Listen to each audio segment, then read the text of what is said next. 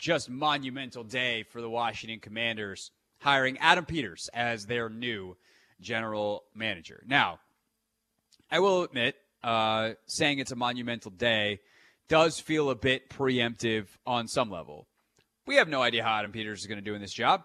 Everyone seems to think this guy's the perfect guy for it. That he has the demeanor, he has the scouting acumen, he's got the relationships.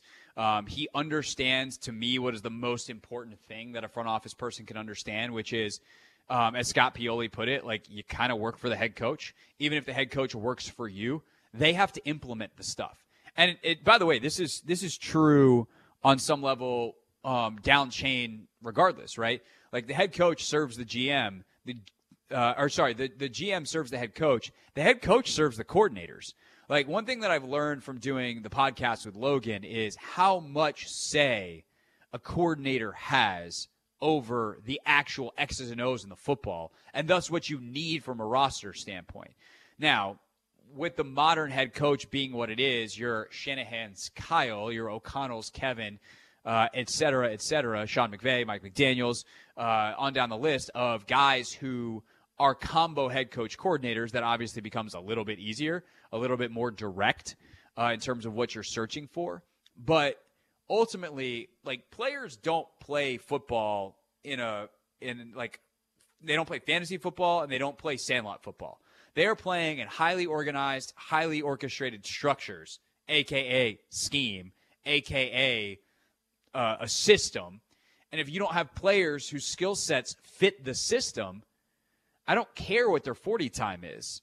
And it's not me being obtuse about like athleticism, but like in some systems that speed really matters in a way that's different than other systems and it's dependent on position and you know i think we've seen it here with the offensive line this o line was built to run block and they ran a pass heavy system and thus they looked really bad when they weren't actually probably as bad if you're running what they run in atlanta um, Kaleb McGary is a great example of this. Um, we used him as an example the other day on the pod.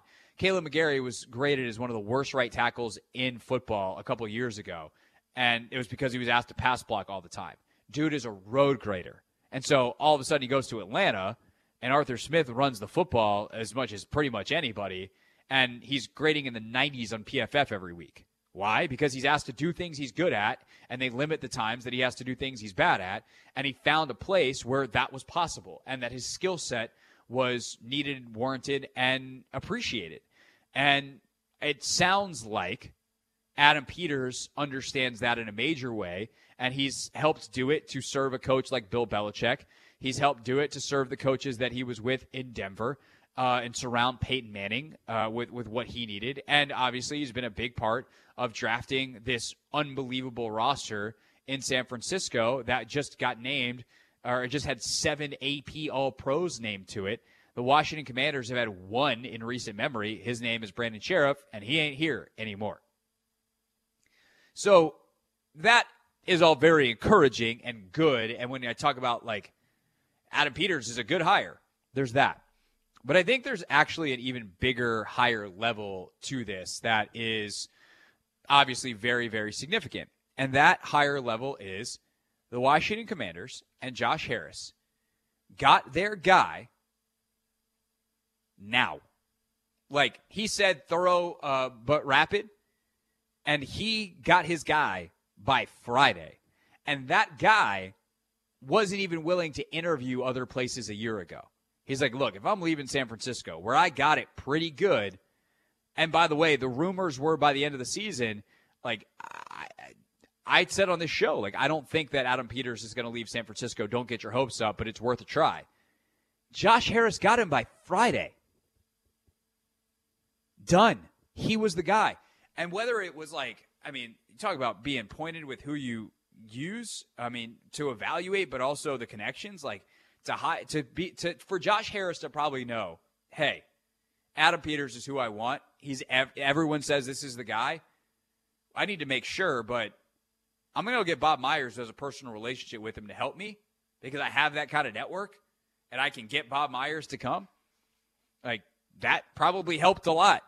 And again, when you're when you're the guy, when you're you are the one that everyone wants in social settings, in work settings, in any place where we're talking about supply and demand. If you're the one in demand, you got options. And so while, yes, Harris and the commanders were interviewing Adam Peters, he was also interviewing them. Because if he didn't like what he saw and heard here, he could have gotten any other open job or probably gone into the offices in San Francisco and said, hey, give me a new contract, a new title, and pay me more. That's how coveted this guy is. He could have used the commanders for leverage. He could have gone to other jobs, and he didn't do any of that. Dude interviewed here and was like, I'm good. I want to work for those guys. I want to work for Josh Harris, Mitchell Rales, Magic Johnson. Sick. Sign me up. I'll build it from scratch. Let's go. And the idea that less than a year ago, this team was owned by Daniel M. Snyder, and we spent summers tracking yachts as he was dodging congressional subpoenas.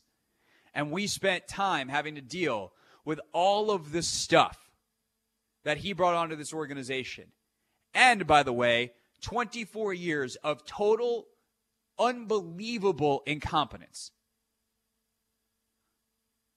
Like, this dude couldn't get out of his own way if he tried. And that's the same organization. And a year later, less than a year later, he bought the thing in July. We're here in January, and they got Peters, even if he doesn't turn out. That's already a win. The status of this organization, the the light that it is seen in, we've got proof now. Washington is back. It's going to take time to rebuild it on the field. But from a prestige standpoint, as a crown jewel franchise of the NFL, the fact that they already got Adam Peters, to me, says Washington is back. And that is a testament to all of you listening who are Commanders fans who I don't want to say just who stuck by it because if you boycotted and helped get Snyder out or you just didn't care while Dan was here because you knew it was crap, that's fine. You didn't hurt anything. The point is you came back. This thing that you cared about, that you have the memories of going with your parents to RFK or even to FedEx. Those memories probably aren't as happy based off the timelines of things. But whatever it is that you showed when we threw the Burgundy and Gold party all the way through the preseason, all the way through basically until the team started losing so much that it's like, okay, we'll probably try again next year.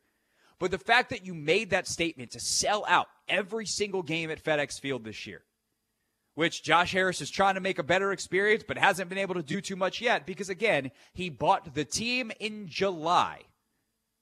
The fact that there is that much interest, that much history, that much all the good stuff, that this guy comes in and don't get it twisted. Who Josh Harris is is really important too. It's not just that he's not Dan, Dan Snyder. It's that he is Josh Harris. And he is incredibly highly thought of in sports circles. Is really, really encouraging, to say the least. And the idea that, yes, if, if our digital department pulls this segment and writes it up and they put the headline, Craig Hoffman declares Washington is back. Am I going to get clowned by a bunch of people on Twitter? Probably, because they just went 4 and 13. They haven't even done anything about the roster yet because they can't. And we're a long way, presumably, from Adam Peters, even in best case scenario, building a team that can let's say, at least two years, if not longer, from really building what we think this team can be from a football standpoint. But they landed Adam Peters in five days don't tell me that almost any other team, the Cowboys could do that.